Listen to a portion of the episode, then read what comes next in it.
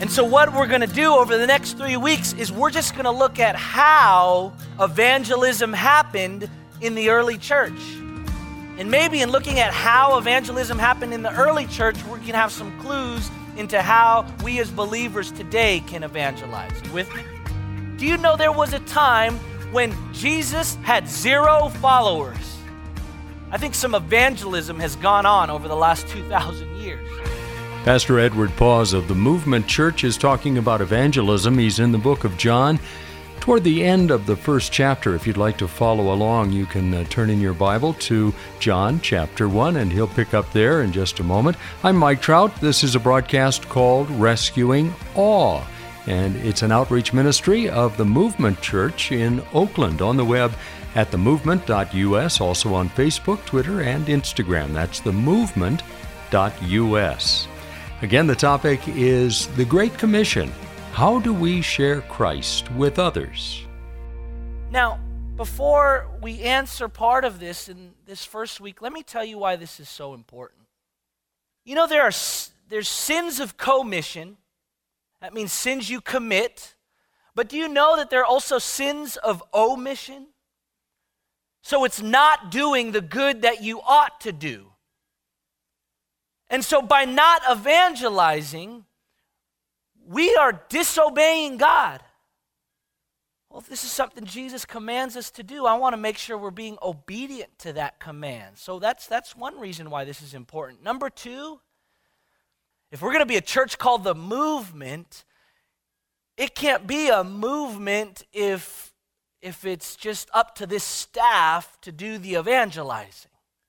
How many of you would agree if this church, this gathering of people is going to be a movement that overwhelms Oakland with love? It's going to require that you get involved.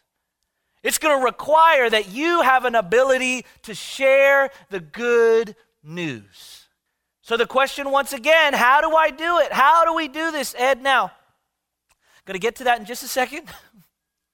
One more thing I've got to say. Unlike prayer, where Jesus says, This is how you should pray, Jesus never says, unfortunately, this is how you should evangelize.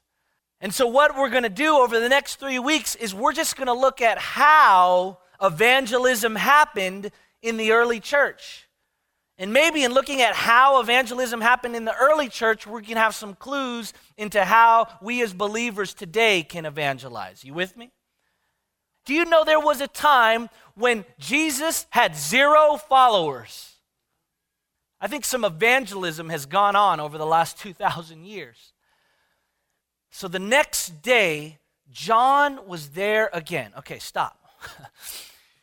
so there's two famous Johns in the Bible. You got to get this. There's the Apostle John, okay, who wrote John, creative.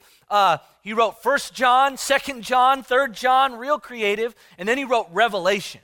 John the Apostle John wrote what I'm reading to you. He wrote an account of Jesus' life, and he was writing about another John who was known as John the Baptizer, the one who actually baptized Jesus. Wow, what a privilege. And that's who the Apostle John is talking about here. The next day, John was there again with two of his disciples. Do you know John had disciples before Jesus had disciples? Wow. People were following John before they were following Jesus. And when he saw Jesus passing by, early on in the ministry, he says, Look, the Lamb of God. And when the two disciples heard him say this, they followed Jesus.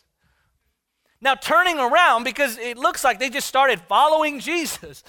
Turning around, Jesus saw them following and asks, What do you want? Now, got to be careful here. It's not like, What do you want? that would be a, a, cruel way to, to paint a picture of Jesus. I believe if you look at this in the Greek, it's, it's what are you seeking? You're following me. What are you seeking? And the disciples go on to say, they said, Rabbi, which means teacher, where are you staying? Where are you staying? We want to know more about you. We want to spend time with you. And clue in on how Jesus responds. He says, Come. He replied, and you will see. So they went and saw where he was staying, and they spent that day with him. It was about four in the afternoon. I love details like this. It was about four in the afternoon. If the Bible is just a fairy tale, why would John take the time to write a detail of like it was about four in the afternoon? Maybe because it was four in the afternoon. That's how my brain puts it together. So Jesus says, Come and see. Now, next, it continues on. Andrew, Simon Peter's brother, was one of the two who heard what John had said and had followed Jesus. So Andrew was one of those two guys who left John to follow Jesus. You with me? And the first thing Andrew did was to find his brother Simon and tell him, We have found the Messiah, that is, the Christ, and he brought him to Jesus. So Andrew just signed on to this thing, finds his brother Peter, and brings him to Jesus. John continues on. The next day, Jesus decided to leave for Galilee. Finding Philip, he said to him, Follow me. So now a new guy comes onto the scene, Philip. And all Jesus says is, is Follow me. And look what happens next. Philip, like Andrew and Peter, was from the town of Bethsaida. And what did Philip do?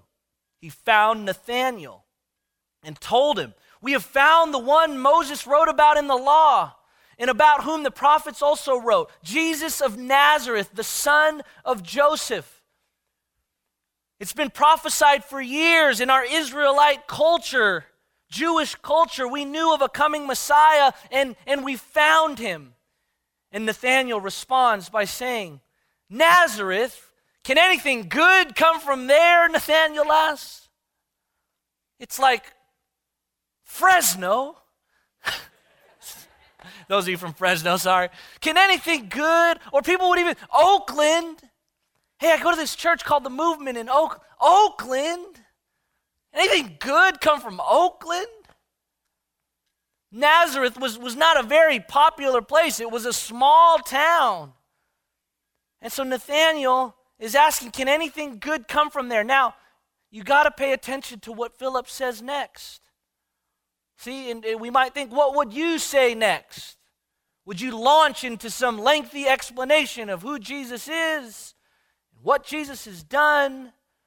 I think by looking at what, what uh, Philip says next here, gives us some insight into how, how we can evangelize. Look what he says. He says, Come and see.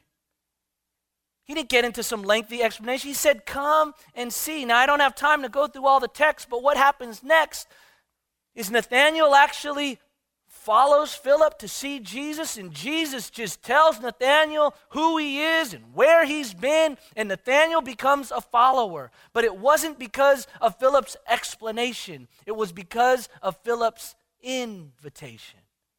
Come and see. So we see Jesus. What is it that you are seeking? Well, we, we, we want to be with you. We want to roll with you. And what does Jesus say? Come and see. And then we see Philip getting Nathanael. What good could come out of Nazareth?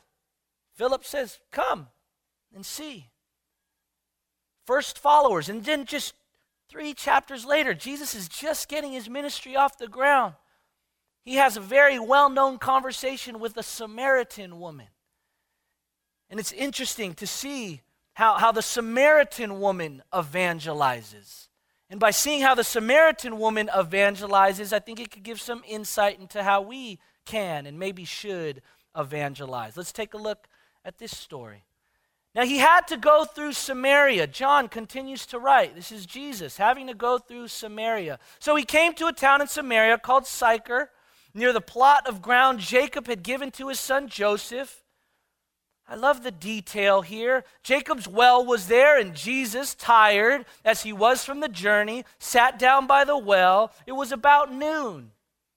He was down at the well, the local Starbucks, where everyone comes to be fed. When a Samaritan woman came to draw water, Jesus said to her, Will you give me a drink? His disciples had gone into the town to buy food. The Samaritan woman said to him, You are a Jew, and I'm a Samaritan woman. Our races don't get along. I think it, how can you ask me for a drink? For Jews, John clarifying for us, for Jews do not associate with Samaritans. What Jesus does next with this Samaritan woman at the well, you got to read the story sometime. Don't have the time to go through it all today, but he actually, in the same way, he, he basically revealed himself to Nathanael as God and told Nathanael who he was. He did this with the Samaritan woman as well. Jesus asked him, asked her the question, Where's your husband? And she says, I don't have one. to which Jesus responds, one of Jesus' most epic lines. I know you don't have a husband. You have five. wow. Imagine if you were sitting with Jesus and he read your mail like that. And then the disciples return. And we're surprised to find him talking with a woman. But no one asked, What do you want? or Why are you talking with her? Then, leaving her water jar, I would have left too if I just got busted out for having five husbands, well, five wives, whatever. the woman went back to the town and said to the people, Come, see a man who told me everything I ever did. Could this be the Messiah? They came out of the town and made their way toward him. Did she give an explanation? No. What did she give? An invitation. Come and see. And look what happened next. This is a daily broadcast outreach of the Movement Church in Oakland with Pastor Edward Pause. They're on the web at themovement.us and on Facebook, Twitter, or Instagram. If you've been listening for any length of time, you know that we're uh, talking about, or he's talking about, evangelism, really the Great Commission. Go into all the world and preach the gospel. If you'd like to follow along and listen to past broadcasts, you can find them on that website, themovement.us. Pastor Edward and the Movement Church would love to have your feedback. This is a relatively new broadcast on KDIA, and they'd like to know what you think. You can go to that website, click on the radio show feedback button. Again, that's themovement.us. Any insight you can provide in regard to uh, how they can uh, leverage this program to accomplish their mission of overwhelming Oakland with love would be very much appreciated. There's also a free gift there an ebook entitled Discovering Your Story. All of it is uh, on the website at themovement.us, and again, they're on Facebook, Twitter, or Instagram. And join us tomorrow at this same time when we'll continue to hear about the Great Commission and how to accomplish it.